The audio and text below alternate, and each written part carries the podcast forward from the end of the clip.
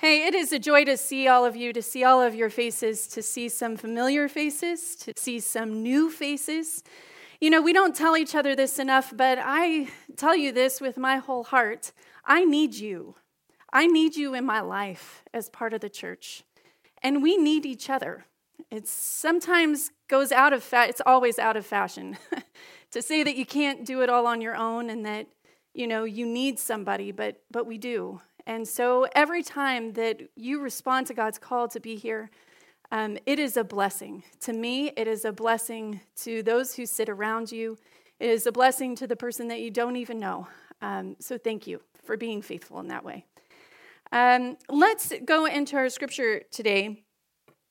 Normally, when we read our scripture together in worship, I'm pretty loosey goosey about it. You know, I tell you, oh, you can read along if you want, you can just listen if you want, you can find it in your Bible and you want.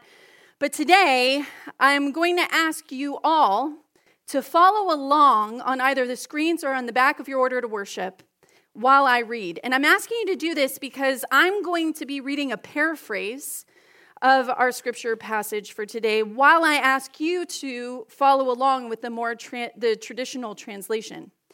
And no, I'm not doing this just to keep you on your toes or to tick you off early in the morning or to make you feel confused. Those are just side benefits that I get to enjoy.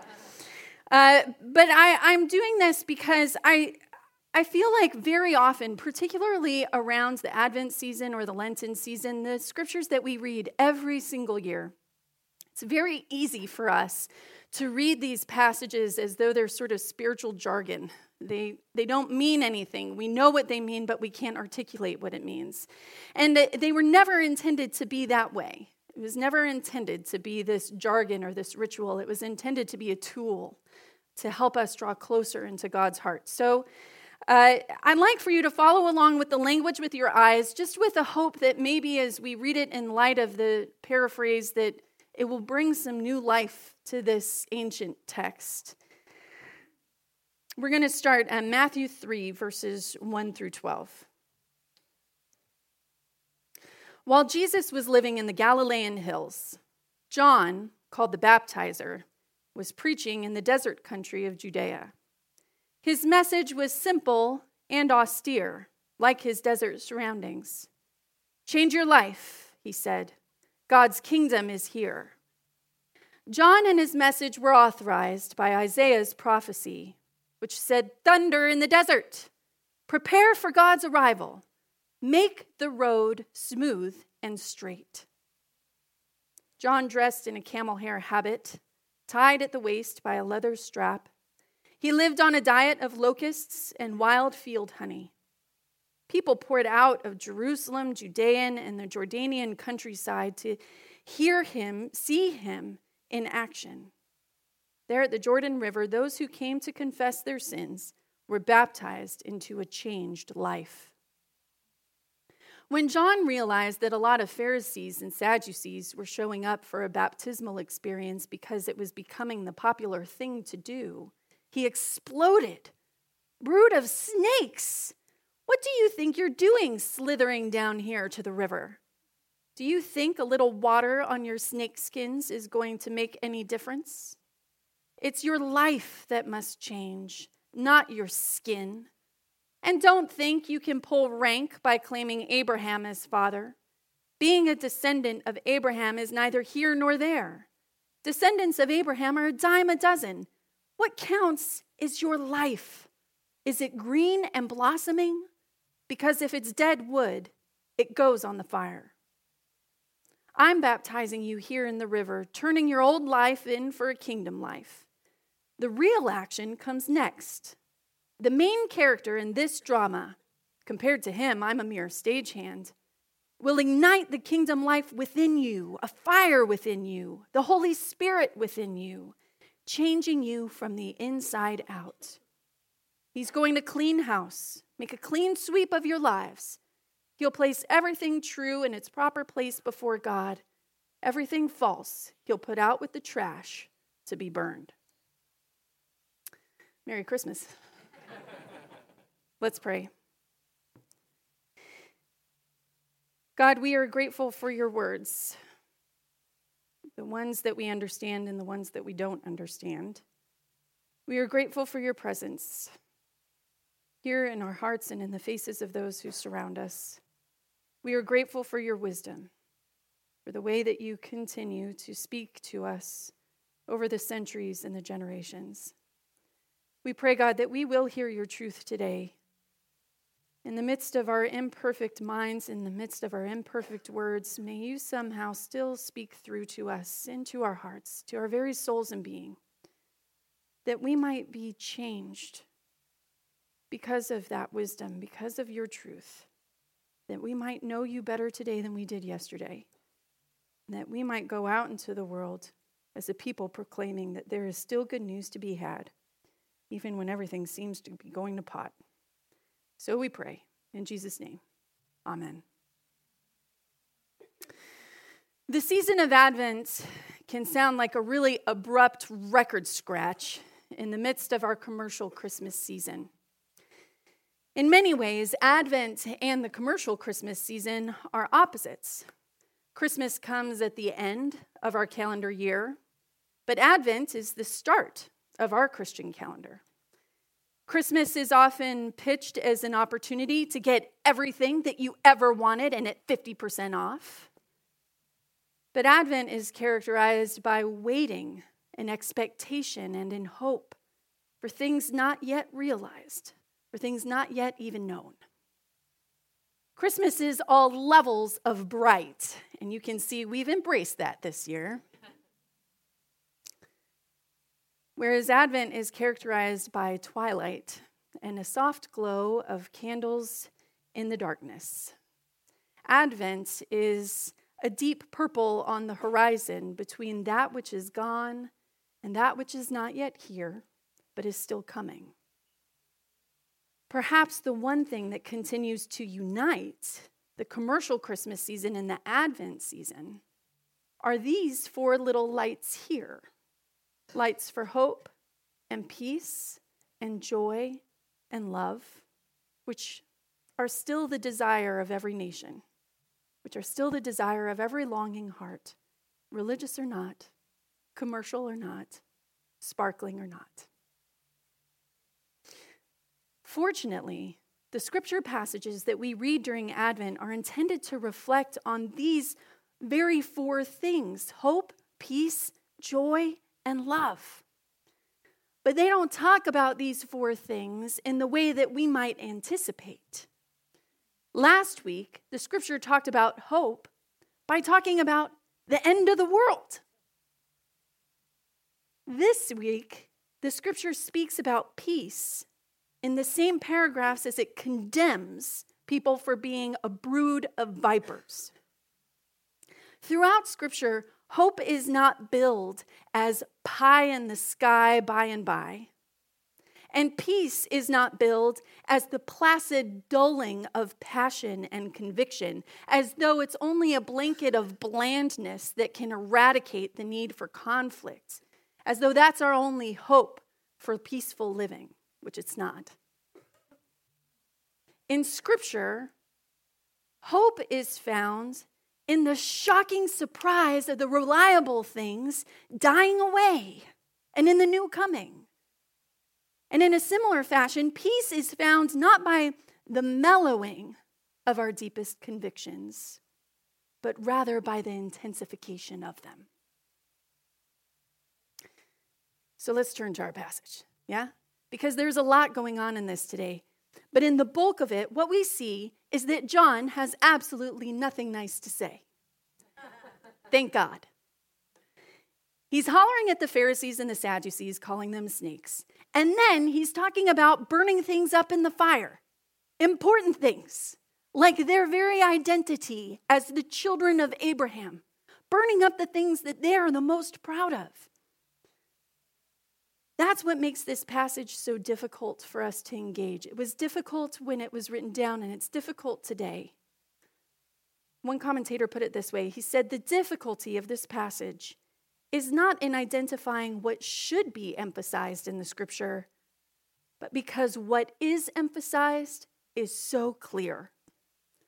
The problem is that what is emphasized is so hard to hear and to respond to appropriately. Friends, let's make no mistake about it. What John is emphasizing here is repentance. What John is emphasizing here is a dramatic change of mind and direction. Those of you who have been around the church for a while may remember that the literal definition of repent is to turn, as in to turn around, to stop the direction that we're going in, to completely alter course. And it was one of John the Baptist's favorite sermons, this repent. He loved that one. He said it over and over and over again. And it was actually the first sermon that Jesus himself preached in the book of Mark when he said, Repent and believe in the good news.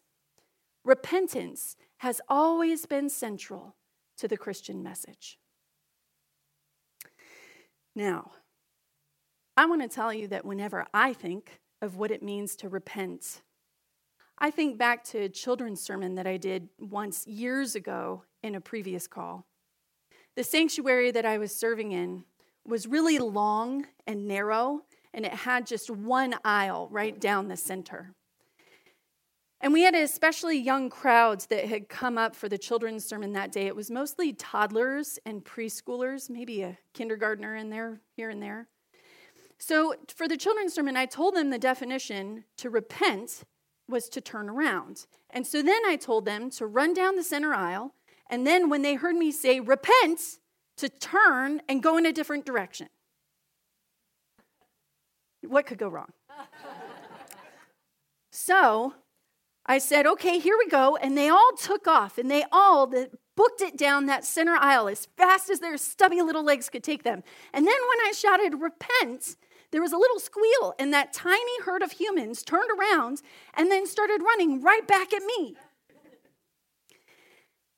And it was the, this part of it that I will never forget that as they ran back at me, their faces were full of delight. They were so happy to be coming back and knowing that they had fulfilled what I had asked them to do. And so we did it a couple of more times with them running down the aisle and me yelling repent and them coming back to me laughing and happy. And the final time, several of the kids made it all the way back to me and they wrapped their little arms around my legs and my preaching robe swallowed them up. And I held on to them to pray before we sent them to their spiritual formation class. So, my friends, let me tell you right off the bat that I think that is what repentance is really like. When we think of repentance as adults, I think that we often think of shame and punishment and God waiting on the doorstep with arms crossed, sort of silent and waiting to talk until we fess up to what we've done. Anyone else have a vision like that? You had a parent like mine. Sometimes repentance feel like we had to first figure out what we've done wrong before we can apologize correctly. We know that when we come into God's presence that there's something we must need to apologize for. Let's just, you know, okay, let me figure out what it is. I remember my mom had a tone of voice when I was growing up. She would call my name from the bottom of the stairs with this tone that let me know that I was just about to apologize for something. I didn't know what I was going to apologize for, but I could tell by the way she said my name that I was about to apologize. Sometimes we think that that's what repentance is. Sometimes I think we, as adults and as Christians, fear the call to repentance that we see in Scripture over and over again because we fear that experience of disappointment. And we fear that experience of shame. And we fear that feeling that we might have been doing something wrong that we didn't even know was wrong. But, my friends, I really don't think that that's how repentance works. Because we know that the truth is that the one who's calling us to repent is calling after us with the arms wide open, with robes that are ready to envelop us in an embrace.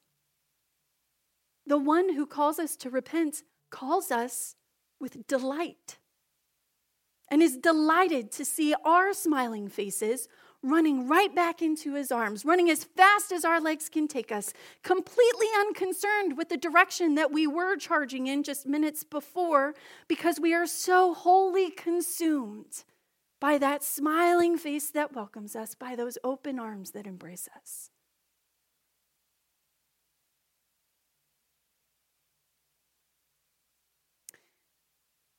I don't believe that repentance is something for us to fear. I think that it's something for us to embrace. I think it's the actual good news of Scripture that we hear over and over and over again. It's not shame on you, fix the way you are. It's a, oh my gosh, aren't you glad you have another direction you can go in?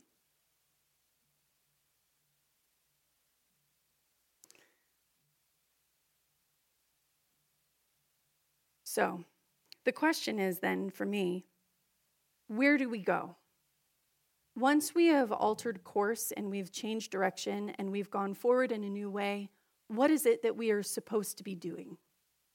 One commentator worded it this way She said, Repentance means to assume responsibility for the future and not to be tied to the past and to personal prerogatives. I'm just going to say that one more time.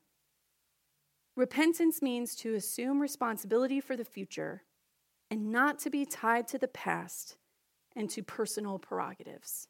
So we've had that moment where we've been able to turn around and with joy in our faces run into the arms of the one who has been calling us not out of shame and condemnation, but out of joy and welcome and forgiveness. And then once we get there, the next thing that we get to do is assume responsibility for how those next few steps are going to go. I think many adults that I meet are pretty decent at severing the ties that we have to the past.